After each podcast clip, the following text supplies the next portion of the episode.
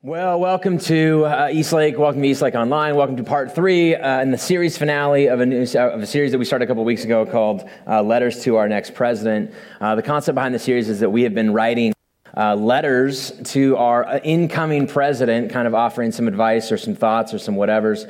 just to give you a quick personal update, we have received no response to our first two letters that we have sent that way. Uh, but he's a little bit busy right now, so I totally understand. Um, but we're going to keep going with this as our last one. Um, if you're new to Eastlake or new to the series, again, open. the idea behind this is really just open letters of advice. We've all seen open letters. We've seen them published in papers or newspapers uh, or magazines or I don't know, just things written uh, in, in, like a memoirs thing or open letters that were written to somebody addressed in a certain context, but there's value for us kind of peeking over the shoulder of either the author or the audience and saying, perhaps there's some advice in this for me as well.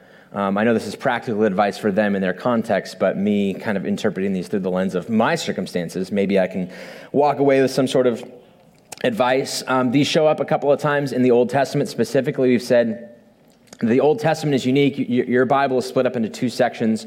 Basically, two thirds or three quarters of it is, what we call the Old Testament, and then a little bit at the front called the New Testament. And to simplify a breakdown um, that is a little bit nuanced, more nuanced than I'm going to make it, but the Old Testament is about a people. It's about a, a people who um, are uh, the, the nation of Israel, the, the, uh, a people who, who believe that they were the chosen nation of God to kind of represent Him to the world. And then you have the New Testament, which is about a person. Uh, which is about Jesus and the, the, uh, the church kind of trying to figure out what do we do in light of a person that we uh, had lunch with and were friends with and watched as he performed miracles and, and did things. So, about a people and about a person. Uh, and specifically, when it comes to about a people, you have a lot more things in terms of governance. You have a lot more uh, decisions about what it takes to function as a society for them, which is why you have rules and laws and edicts and books of wisdom and processes and systems of sacrifice and a lot more nitty gritty detail, details about how to do life because they were just attempting to try and figure out life post slavery Egypt and what it means to live amongst each other without killing each other. And um, so, a lot more government stuff. And so, when it comes to leaders and open letters to um, people in positions of authority, uh, we see these show up in the Old Testament, not necessarily in the New. So, we're going to be talking about the Old Testament. So, um, we've talked about kings, we've talked about other things, but today we're talking about a guy named Joseph and uh, the letter or the advice that he offers to a, uh, a person in power. This time it's a, a, person who we know only as Pharaoh. And we don't know historically which Pharaoh this was. We just know this person was in charge of all of Egypt, and Joseph finds himself in this way. But first, before we dive into Joseph and Pharaoh, I want to talk real briefly or set the stage for us by talking about the problem with money the problem with money. My brother in law sent me an article this week called Two Worlds So Much Prosperity and So Much Skepticism. Um, and it talks about the current economic state that we find ourselves in with the pandemic. I mean, if you've watched the news lately, you know the economy is like not supposed to be good, but then the stock market's good, your retirement's good, but like you look around the community and you're like, that business seems to be closed, and I don't know if they're coming back. And it's like this weird stuff just doesn't make sense and it doesn't add up right now. There seems to be lots of speculation, lots of whatever. Anyways, um, in this, uh, this author um, talks about this two concepts to his essay: the prosperity piece and then the skepticism piece. What do we do with what is apparent uh, prosperity, and then what do we do with the idea that maybe this is two different worlds that we're looking at? Um, he breaks it down, this prosperity portion, into three different categories, and, and I'm going to illustrate for you a little bit about some things that probably you've thought about or, or, or have felt and yet you maybe you've never seen the numbers to this. First is, is this idea of income. Here's what the income has looked like uh, since January of 2019 in the average American household uh, based on Shirley's. Not your personal household and definitely not your pastor's, but certain uh, people's households. Look at this, this number, this income number, this spike.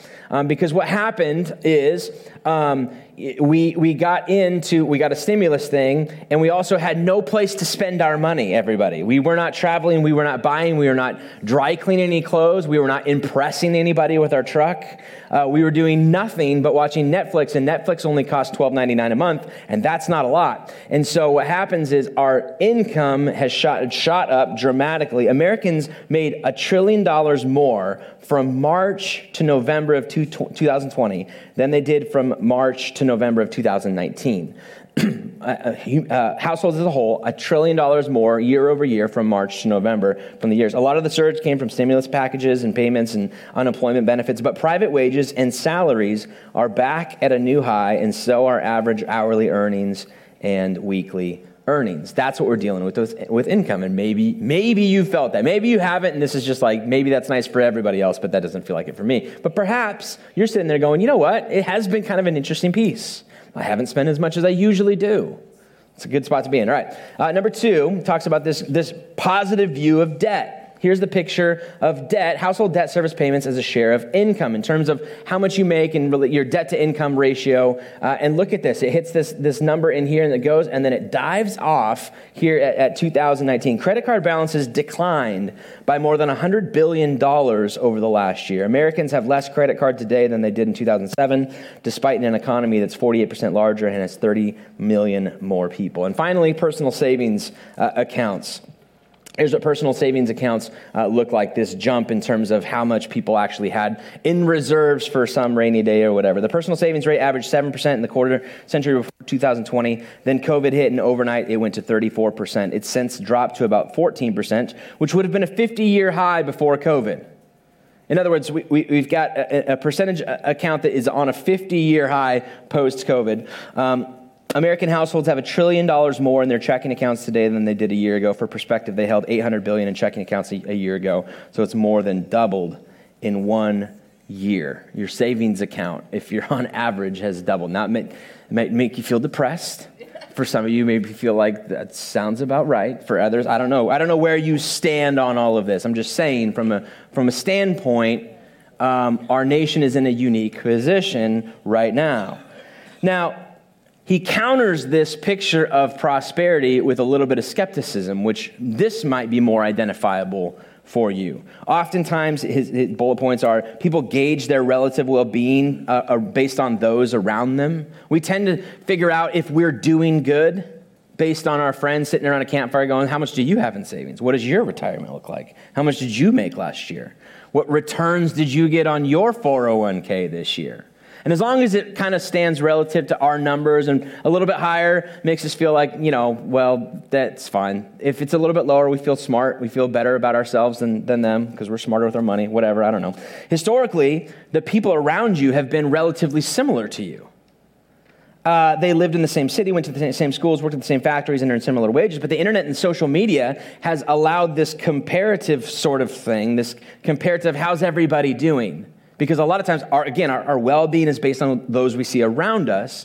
And now that our exposure to more people is in place because of the internet and because of social media, we tend to aggressively go after and, and, and not look at maybe the people around us, uh, but like the, the circle of who we compare ourselves, uh, it gr- grows exponentially. And at the same time, the economic distance between these two people have sort of ballooned in this way. And so, for perhaps the reason that these numbers kind of throw you off a little bit, or that, that you don't feel in this way, is because who are you kind of comparing yourself to? Who are the people around you? Who are the people? What, what, does this look like for you? Now, here's something that's been true our entire lives. And I say our, I'm, I'm 37, you might be older than that. It doesn't matter. If you're alive right now, if you're still breathing this air, this has been true for you. We have what are called rich nation problems, okay? We are a rich nation, and our problems are rich nation problems. Now, before I go into detail about what that means, let's take it from that's a macro level look. Okay, we, we have we live in a nation with rich nation problems. Let's bring it down to kind of a micro level look. You've met people who have rich people problems. You're related to them, your, your, your, your cousins with them. Uh, they're your parents. They're your grandparents who are on that side of they've worked their entire life. And now they come to you and try to like identify with you and be like, how was your week? Yeah, my week was bad too. My pool, my pool is broken. Can you believe that? Anytime a, a phrase starts off with my pool, that's a rich person problem. All right? Or, yeah, my cabin flooded. Can you believe that crap? That's a rich person problem. You are dealing with rich. Per- my landscaper was late, right? Uh, my rental property is empty. Uh, my other car, right? Those are rich people problems. We can identify those. We sit there and we try and have, you know, depending on where we're at, if we're, maybe we have a pool too or whatever, but we, we, we sit there and we can hear them and be like, do you realize how nice it must be to have a problem with your pool? That would be a nice problem to have with your second car. Ah, yeah, my problem is I can't haul my camper with my current vehicle. Ha! Sucks for you, huh? Can you imagine being in that spot? Rich person problems. That's fine. I have rich person problems. You do too. I'm just saying we have them, right?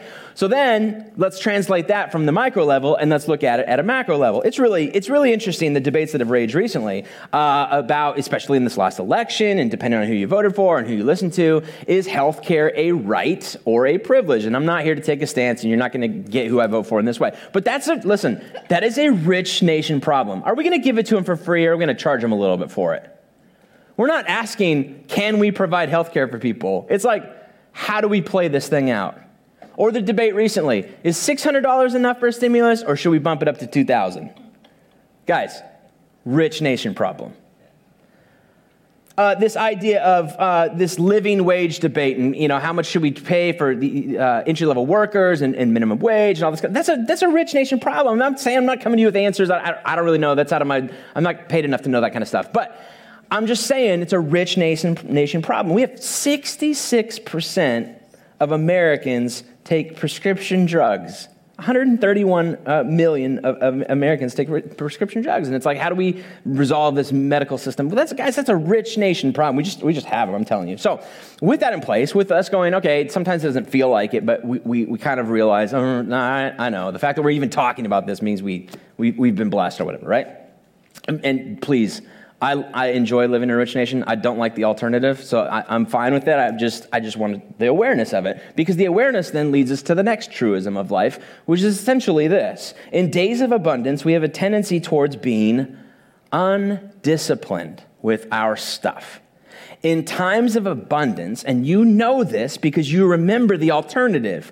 You remember when you first got married or when you first graduated from college, and you knew where every dollar went with your income, didn't you? Because if you didn't, your bank reminded you with overdraft fees. And so you would say, babe, if you spent that money, I, I just, I just need you to write it down in the booklet because if we can't just be operating like this, that's really nice that your parents did that all, that whole life, but they were in a different season. We're in a season where we need to know where every dollar is spent. Now, that may have been five years ago for you, that may have been 50 years ago for you, but you, rem- you probably at some point in time probably remember a season where things were so tight you were disciplined in that area. And then what happens is you find yourself in a season of abundance. And perhaps now you go, here's our goal just try not to spend more than we make. That's all we want to do. I just want to see it growing a little bit. What number? I don't know. I don't care. I don't want to, I don't want to, I don't want to have a specific number in mind. I just want to be careful, right? And then maybe you get to the spot where you're not even careful anymore. You're so undisciplined, you're like, whatever, man. Life is what it is, and I just got to do what I got to do. But in times of abundance, we have this lean towards being undisciplined. Now, what happens in, in life is Mint or some sort of financial software or something sends you an email every month that says, hey, do you want to know where your money went this month? And you're like, nah, I don't want to know. I don't want to see that number. You want to know how much you spend at Starbucks? I just, it's fine. I'm, it's, listen, I got an addiction. It's fine. It's whatever, right? So it's good. now, with the rich nation problems, uh, there's a unique sort of leadership required to lead well at that level. In times of abundance, there's a tendency towards a lack of discipline and there is a call to a certain type of leader that thrives well or excels in those certain scenarios that may not thrive elsewhere. Today, we're going to look at the story of a leader who led a nation with rich nation problems. And, and my proposal would be this listen, um, President, who, you know, you're coming in, this is a rich nation, okay? And you're going to have to lead differently based on the fact that you're leading a rich nation and, and uh, there's going to be some things that we're gonna, are going to be expected of you that maybe wouldn't be expected in, in, some other way. It takes a special kind of leader to lead in this kind of situation. A leader who says, to summarize, and I'll, get, I'll give you my thesis and I'll try and build a case for it, but my top priority is not to please you, but to lead you. A leader who is committed to saying, my top priority is not to please you, but to lead you, to lead you well. And we know this as parents because at some point you, you've looked at it and you've seen parents who, who do everything to please their kids but not lead them well, and you thought to yourself, I don't ever want to be like that. And, and you, you've, you've come to your kids who have gotten, who had more than you ever had growing up, and there's a tendency towards being undisciplined in that way and you bought a big house because you thought you needed a big house but then you realize this is affecting the, like how my kids think and they think that everybody should live in everybody every kid should have their own room and their own playroom and their own this and their own i don't know stuff and you're going listen i have to make some decisions. I, we could do more. I, I, you could, I could have bought so much stuff for you for christmas and it wouldn't have probably affected the bank account or whatever. But listen i, I cannot do everything that just pleases you. I, have got to be a, the type of parent who leads you well. And it's not always about pleasing you and saying yes every time you have a request to go somewhere or do something or buy something or whatever. I need to lead you well. So that's the kind of, all right, so, so we, we, have said that that's an origination problem. It requires origination leader. But then there's also a lens for us going, I know I don't feel rich. I could talk to you about how, you know, my pool, my landscape, my this. You are. And, and you need to kind of read this open letter through this lens of maybe there's something here for me is kind of I move in this direction. So we're going to be looking at uh, a story that comes out of the book of Genesis, easiest book in the Bible to find because it's the first one. You don't even have to know anything about it. You just over the first couple pages and you're there. Um, it, it, Genesis opens with the creation story in Genesis, uh, like the first few chapters of Genesis, and then it goes uh, quickly into this call of Abraham or Abram um, out of this land of Ur and into this new land. I'm going to make you into a people, and then it immediately goes into this idea of this is going to be about a people. Um, Abraham has a son named Isaac. Uh, late in life, um, and this promise of I'm going to make you into a mighty nation ends with him having one son, which is like not really it's not even like a big table at Starbucks or something like that. It's not a, it's not a big nation at all. You don't have to change vehicles for one kid, you know what I mean? Um, but uh, then Isaac ha- has a, a, son named Jacob. Jacob has 12 sons. They would go on to become the 12 tribes of Israel, if you're familiar with kind of Old Testament theology. But. Um, and Jacob then um, has 12 sons, but with a couple of different wives. And so, because of the couple of different wives, he plays favorites with some of his kids, which is like the big no no of parenting. You're not supposed to play favorites. Um, I found that out. And so, um, he has a favorite. He gives his son uh, Joseph, uh, who is the daughter of his favorite wife, which you're not supposed to have favorite wives either, which also it brings into some. I have a favorite wife because I have one. He had more. So, anyways, it doesn't matter. Um, another, another story, another time. Uh, he gives him this coat that's got many colors, which represents like the, the, the best gift of all, right? And the brothers have some issues with that because they're like, they don't like a dad who has favorites. Uh, and so to punish the dad, they punish the son. And and they, they come together and they're like, let's kill him. No, let's not kill him because that seems violent. Let's throw him in a pit. We'll sell him to some, some traders who are coming by, some people who basically are just, you know, roving uh, uh, people who, who, who just come to each section and trade. And so we'll sell him into slavery there, and then and that'll be the end of it. Um, through the process of being sold into slavery, he's then sold from there to uh, somebody named Potiphar, who is in Pharaoh, uh, Pharaoh's kind of leadership realm. He's a, he's a, a bigwig in, in the Egyptian government.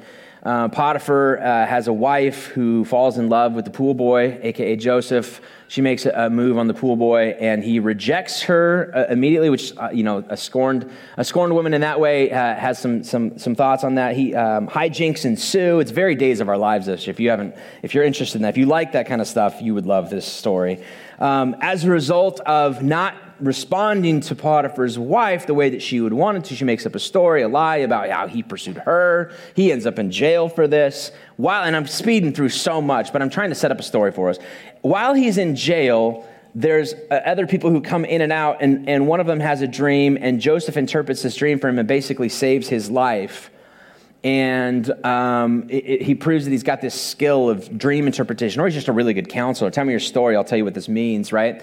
And uh, so he, tells this story uh, and, interprets this thing, and then the guy finds himself in a back in back restored in the leadership position that he had. And part of it was the wisdom that he took from Joseph's interpretation of his dream. And so his words to Joseph as he leaves and as he walks out the jail is, Man, you saved my life. I'll never forget you. And uh, it's like the cliche plot line. You can almost read. You want to guess what happens next? Forgets Joseph, right? Doesn't remember who he is whatsoever. It goes, it's years later um, now. Joseph's been struggling in this dungeon in the cell as a prisoner or whatever. Then the Pharaoh, the king, the uh, Maharaja, the whatever, uh, the ultimate dictator, leadership, authority figure in Egypt at that time has a dream, brings together all of the people who are on his payroll and says, Interpret this dream for me. They're supposed to be wise, you're supposed to be counselors, you're supposed to be you know, people who can do this kind of thing, and nobody has a response. They're all too afraid. And the reason they're afraid is because if you get it wrong, it's off with your head. And so they go, Yeah, that's really interesting. We, uh, We'll have to think about it and get back to you on that. And nobody does. And so he's frustrated with them. He begins to say, Can anyone in Egypt interpret this dream that I have? Because he's shook. There's something in him that's like, I had this dream and I can't shake it. I feel like something ominous is about to happen. And I, and, and by the way, their religious culture had very much to do with kind of dreams and, and visions, and, and, that was part of it. And so um, this would be something for him, like he believed this at the core of his being. Something ominous is about to happen. I need wisdom to be able to interpret this and move forward with this. And does anybody know anybody that could offer any help in this way? And the person who Joseph had interpreted the dream for before goes, Oh man, I know a guy. I know a guy. There was this guy I met once. He's actually in jail still, 12 years later. 12 years later, I remember this guy though. He interpreted these dreams and he, he helped me out. And, and the, reason, the only reason I'm here today is because of what he said about me. Verse 14 of chapter 41, finally diving into some text. Sorry for the speed to get there, but I didn't want to waste too much time there. So Pharaoh sent for Joseph, and he was quickly brought from the dungeon. When he had shaved and changed his clothes, right? Because when you're coming from a dungeon, that's what you're at. He came before Pharaoh. Pharaoh said to Joseph, I had a dream. Nobody seems to want to interpret it, but I've heard it said of you that when you hear a dream, you can interpret it. And then he goes to begin to tell him about his dream. He, he recounts for him this vision that he had. I fell asleep, and then what I saw was like seven fat cows, and they were all eating and they were happy. They looked like happy, fat cows. And then all of a sudden, these really skinny, nasty cows came out, like mangy. And uh, there were seven of them as well. And then they ate the fat cows I know it sounds crazy. They ate the fat cows. You've had crazy dreams too, so let, us not judge. Anyways, they ate the fat cows, but you wouldn't even know that they ate the fat cows because they were still skinny. And then I woke up. What do you got for me? And you're like, uh, oh, I got another one. Pharaoh says, I got another dream. Let me, let, me, let me tell you about this one. In this one, there were stalks of wheat and uh, seven of them, and they were big and thick and plentiful and, and gorgeous and, and, you know, at the, at the height of their ripeness, ready to be plucked or ready to be ground into grain or whatever. And then I saw seven nasty ones that looked like they'd been run over and were inedible and just basically just waste. And yet those ones kind of overcame or they ate up the healthy grain and you wouldn't even know it based on looking at them and these seven, one, these seven mangy ones were the only ones left. What, what, do, you, what do you got for me? What, what, what am I thinking of? What's, what, is, what are the gods trying to tell me with these two different types of dreams? Then Joseph said to Pharaoh, The dreams of Pharaoh are one and the same. God has revealed to Pharaoh what he is about to do.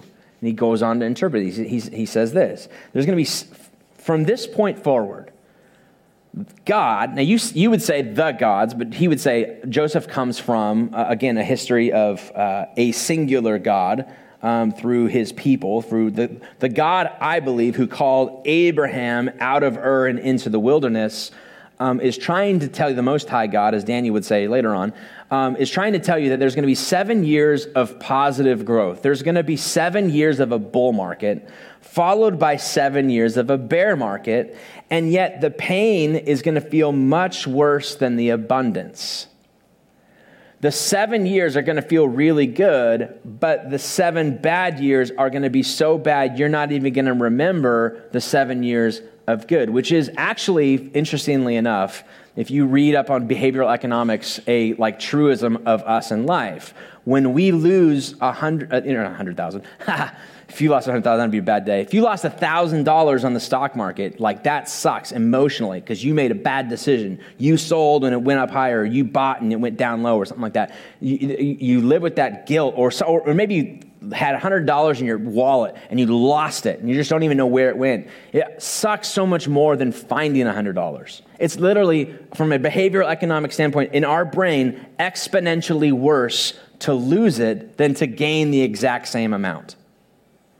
So when he says, listen, there's going to be seven years, but these seven other years, the second half, it's going to feel so much worse than this. He, he's just talking about the human brain and how it operates and just the reality of this. Verse 29 Seven years of great abundance are coming through the, at the land of Egypt, but seven years of famine will follow. Then all of the abundance in Egypt will be forgotten, and famine will ravage the land. And again, nobody will recall how good it once was. And so Joseph says, I have some advice for you.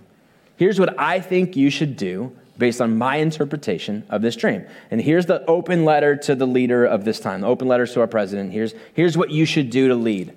Because you have rich nation problems, here's what a good leader does in this scenario.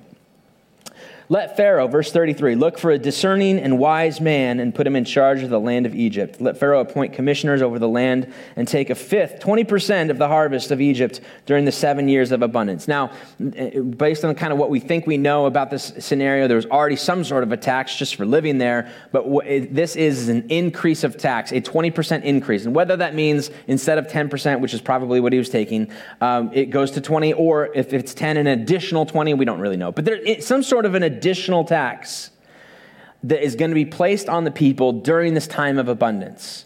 And no, nobody likes their taxes raised. I don't care who you vote for. Nobody wants, you're not excited when you get the little postcard in the mail. It's like, hey, your taxable revenue on your house is exponentially more. You're like, you're not like, oh, good, our house is worth more. Well, you see that and you go, well, that sucks. I got to pay more taxes now, right? And imagine like the proposals that come in with this, and then what are the motivations for? Because that's all of always our question whenever we see an increase in taxes. What is this going towards? Well, we're going to put a new fire station in. Well, our school needs a new gym. Well, we need to, you know, okay, all right, there's justification there for some of that stuff, right? But in this case, what's the why are we raising taxes? Well, I had a dream, and it was a bad dream. So we're going to raise taxes. So let me get this straight. You're raising our taxes by 20% because you had a bad dream. I just want to get this down on paper. That's what you're saying? I had a dream. Like, that's a, it's MLK weekend. I thought there would be some connection there. But, anyways, it doesn't matter. It doesn't work. I, I tried to make it work, but it doesn't.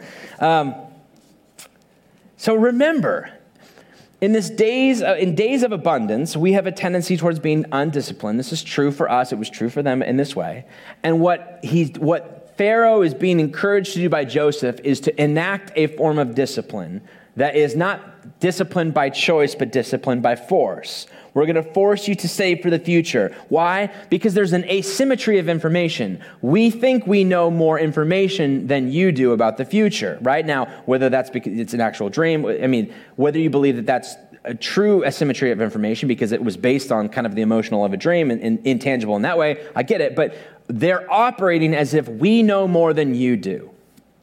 So, therefore, we're going to make some decisions that aren't going to make sense to you in your current context. We're going to ask that you trust us. We're not going to do what pleases you, we're going to do what's best for you. And you're not going to like it in the short term because nobody likes their taxes raised, especially when the motivation is because you had a dream, a bad dream in this way. Verse 35. Joseph continues with his advice. They should collect all the food, this person that you put in charge, they should collect all the food of these good years that are coming and store up the grain under the authority of Pharaoh and to be kept in the cities for food. That's kind of an interesting piece because um, he wants it to, to not have like this central Federal Reserve fund, but we're going to keep it in all the diff- different cities so it can be accessible later on to everybody without sort of distribution issues. The problem with keeping it within the cities is it's very visible that it's right there, right? This food should be held and reserved for the country to be used during the seven years of famine that will come upon Egypt, so that the country may not be ruined by the famine. And the solid life advice that's being offered in this way is don't fall into the trap of making decisions only in the now, right? Which is good advice no matter. I mean, it's January, you're probably trying to make some good financial moves and whatever, but this is good advice now, and this is what's happening here. There's going to be an abundance, and you're going to think to yourself, good, I can finally buy that thing that I want. Good, I can finally do this stuff that I need to do, right? There's a story that Jesus tells this parable. This guy's got more money he knows what to do with, and he goes, You know what I'm going to do? I'm going to build bigger silos so I can store more stuff. You know what I need? A bigger garage. That's what I need. I've got more cars and know what to do with. What should I do? Should you sell the cars? No, let's let's just expand the house, right? That's one way of thinking about it. In this way, he's saying don't fall into the trap of making decisions only in the now. basically telling the people listen, you are going to begin to see full grain silos within your community because we want to have it close so that everybody can have access to it when we need it immediately. And you're going to see those continue to grow and to grow and to grow and to grow. And they're going to get more full and more full and more full. And you are going to be making so much. Now, you're not going to be hungry because it's seven years of profitability and excess and, and all of that stuff. So it's not that, but there's going to be something in you that goes, man, that, I just feel like we could spend that differently. Like, we're doing great. Why would we need that? Why would we need that? That, that feels a bit rash, right? That's what they would say.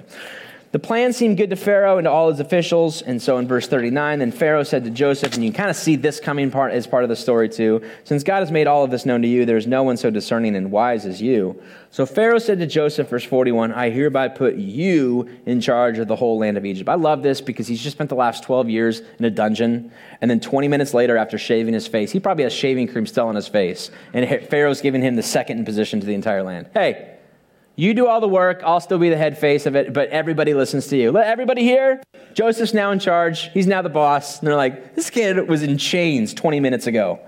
This is crazy, right? Anyways, he, rec- he recognized in this moment a tough manager principle. I need to put my best guy on the biggest opportunity. I need to put my best guy on the biggest opportunity. And I'm telling you what, I don't know what kind of industry you've been a part of, but that is really tough to do. That's a really difficult spot to be in. I need to put my best guy, not the guy who's been here the longest, the person who's worked here the longest, or whatever. I need to put the best guy in the biggest opportunity. Verse 46 Joseph was 30 years old when he entered the service of Pharaoh the king. And Joseph went out from Pharaoh's presence and traveled throughout Egypt. During the seven years of abundance, the land produced plentifully. Joseph collected all the food produced in those seven years of abundance in Egypt and stored it in the cities. And he had a lot to lose, by the way. Because if, if this happens and seven years goes by and then all of a sudden the, the, the, the, train keeps going up, everything keeps going up and to the right, and he stored all this grain, it's kind of like, man, now it's going bad. We could have used this. Like, his, he's still, I think, he's got to be so confident in the fact that this is going to take a downturn, or else this could turn out bad for him. In each city, he put the food grown in the field surrounding it. Joseph stored up huge quantities of grain like the sand of the sea. It was so much it was so much that he stopped keeping records because it was beyond measure. Why? Because again, in times of abundance, our discipline falters a little bit in this way. And in this scenario, the economic price of grain should have plunged, but because of the taxes, it probably didn't. It probably held steady. And the seven years of abundance came to an end, and the seven years of famine began, just as Joseph had said. Verse 53 There was famine in all the other lands, but the, in the whole land of Egypt there was food. And again, famine feels like um, we don't really know what famine feels in America. Um, like Winco might be out of the bread that you like, and that sucks. But they're not out of bread. You know what I mean? You mean I got to buy this one? Ah, it's a dollar more. They, they might be out of certain products, but they're not out of food. This, that's famine in this way. Famine occurs in all of the other lands. There's no grocery stores to go to, there's nothing to eat and there's nothing to eat, you know how hungry, hangry you get when there's nothing to eat. Imagine it being just uh, everywhere all at once. When all of Egypt began to feel, I love this line, when all of Egypt began to feel the famine, when you feel it, right? Because we know that. You've been, some of you have been around long enough to know what a bear market feels like. The downturn, possibly of 2000 or the housing crisis or whatever, 2007, and you begin to feel it. Like everybody feels it. Even, even now in our community, like you walk around, you see some businesses, especially some restaurants, and you go, I kind of feel, I feel it. I feel the pain uh, or the, the, the hard nature of kind of how this is all playing out. Like, there's a, there's a feeling that's associated with this. The people cried out to Pharaoh for food. Then Pharaoh told all the Egyptians, Go to Joseph, do what he tells you. When the famine had spread over the whole country, Joseph opened up the storehouses and sold grain to the Egyptians, for the famine was severe throughout Egypt and all the world. All the world, verse 57, all the world came to buy Egypt, uh, came to Egypt to buy grain from Joseph, because the famine was severe everywhere. In this scenario, then, the next part of the story is that Joseph's brothers, the ones who sold him into slavery, come in from Israel because they're experiencing famine. And there's this like spot where Joseph gets to like stand before his brothers. They don't even recognize him. And they're like begging for his food. And he's like, You sold me into slavery. Let's see what I could do here, right? And so it's, it's an interesting thing, but it has nothing to do with what we're talking about today. So we're going to fast forward a couple of chapters. Genesis, uh, we'll close with this. Uh, Genesis chapter 47, verse 13. There was no food, however, in the whole region because the famine was severe. Both Egypt and Canaan wasted away because of the famine. Joseph collected all the money that was to be found in Egypt and Canaan in payment for the grain they were buying. He brought it to Pharaoh's palace. When the money of the people of Egypt and Canaan was gone, all Egypt came to Joseph and said, Give us food. Why should we die before our eyes? Our money is all gone. We're out of money. Then bring your livestock, he said.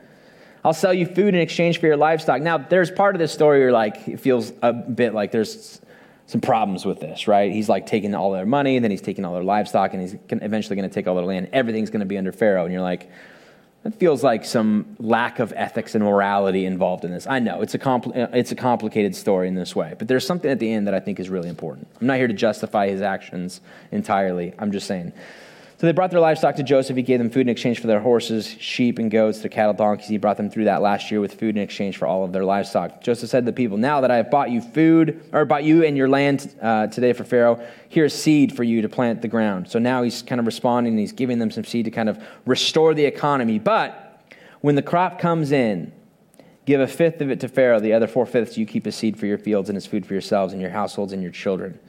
This is their comment. You have saved our lives, they said. May we find favor in the eyes of our Lord. Looking back on it, we realize now we're in a position. It's taken us years to get here. We were bitter that you held it out for us. We were bitter watching these grain silos go when we could have done more. We were super bitter when you said we're going to raise taxes because Pharaoh had a bad dream.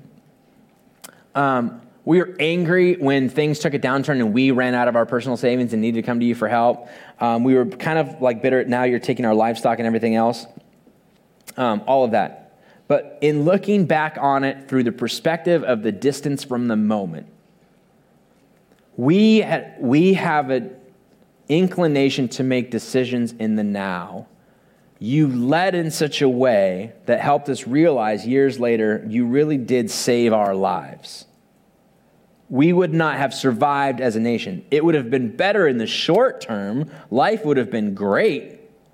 The price of grain would have plunged, but we would have all had so much excess. We would have put on weight and all this kind of whatever. I don't know. But we realize now those tough decisions that you forced on us early on saved our lives. May we find favor in the eyes of our Lord. When faced with a crisis, with an asymmetry of information, meaning he really did feel like he knew more than they knew about this. His goal was not to please them, but to lead them with the future in mind. read that again. When faced with a crisis with an asymmetry of information, he knew more than they did. His goal was not to please them, but to lead them with the future in mind. He ignored public opinion for the sake of the public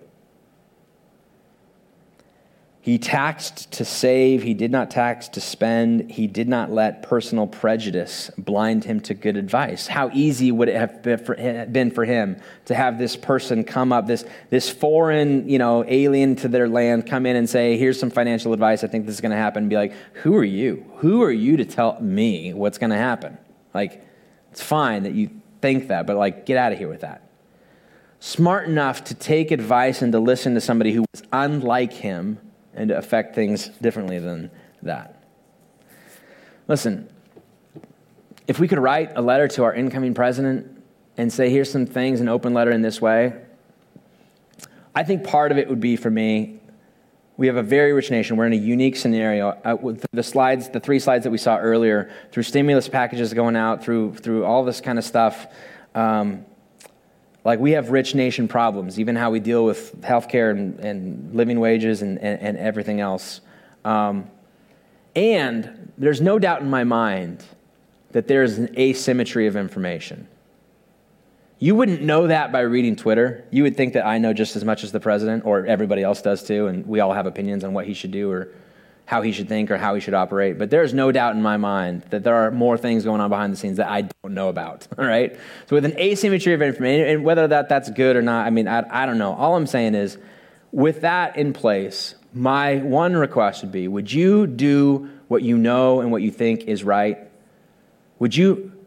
Would you maybe perhaps force us to, to, to live more disciplined or um, make decisions that aren't in line to please us in the moment, we have a tendency to think in the moment. Your approval rating is based on the moment. Would you just freaking disregard daily approval ratings? Would instead you do things so that years later we might look back and be like, I think in the moment I didn't like the, the things that they asked me to do. But the approval ratings of, of posterity mean more than the approval ratings of the moment. Would you lead in such a way that you're not doing things just to please us, but to lead us well? And I don't even know if we would elect somebody like that. Like, I don't know if we are comfortable enough as, as voters as a nation to like actually believe that. Maybe we are. Um, maybe that's just wishful thinking in this way. But wouldn't it be refreshing for a president not to blame external circumstances for his or her inability to lead? But instead would say, there's a way out of this, but you might not like it, but I'm asking you to follow me in that sort of leadership. Now, I want that in my president. I also want that in the way that you lead, in the way that I lead, in the kind of parents we are, and the kind of coworkers we are. That we would look for not the things that bring immediate pleasure and immediate approval ratings but instead we would lead well. Because I think that that just matters so much more. Um, and I want to believe and I want to train my kids to, to understand listen, um, I know like curfews and this and screen time like it doesn't make much sense to you, but I need you to trust that there's an asymmetry of information. I too was once a 16 year old kid. I know that you don't need, nothing good happens after midnight. You should be home. You know what I mean? Um, and I, I, maybe that's just me preaching my moralism. I don't know. All I'm saying is, I, I believe that there's an asymmetry of information, and can we be the type of people who refuse to be bogged down in the decisions and the limitations of the now? May we understand and believe that in excess we have a tendency towards a lack of discipline. And would we, instead of trying to lead in, in a matter of pleasing people, um, would we make decisions that lead our family well? That lead our business well, that lead our personal lives, our discipline, our health, our personal health, our personal finances? Would we not get so locked into the moment, but instead take a picture that we could look back seven years from now and go, eight years from now, 10 years, I don't know, whatever, and say, that sucked then, but it was the right call. I know it was. Father, let's pray. Father, our, our prayer is that um, somehow that our political leadership would have that, um, both on a local level, on a federal level, or whatever. I pray that we would have that locally in our own households, um, in our own places of business, in our own uh, uh, arena of authority that, w- that we have, the lens and the perspective that we have on this. Give us the wisdom to know what this looks like in our everyday life, the courage to act on it and put it into uh, actual action. In your name, amen.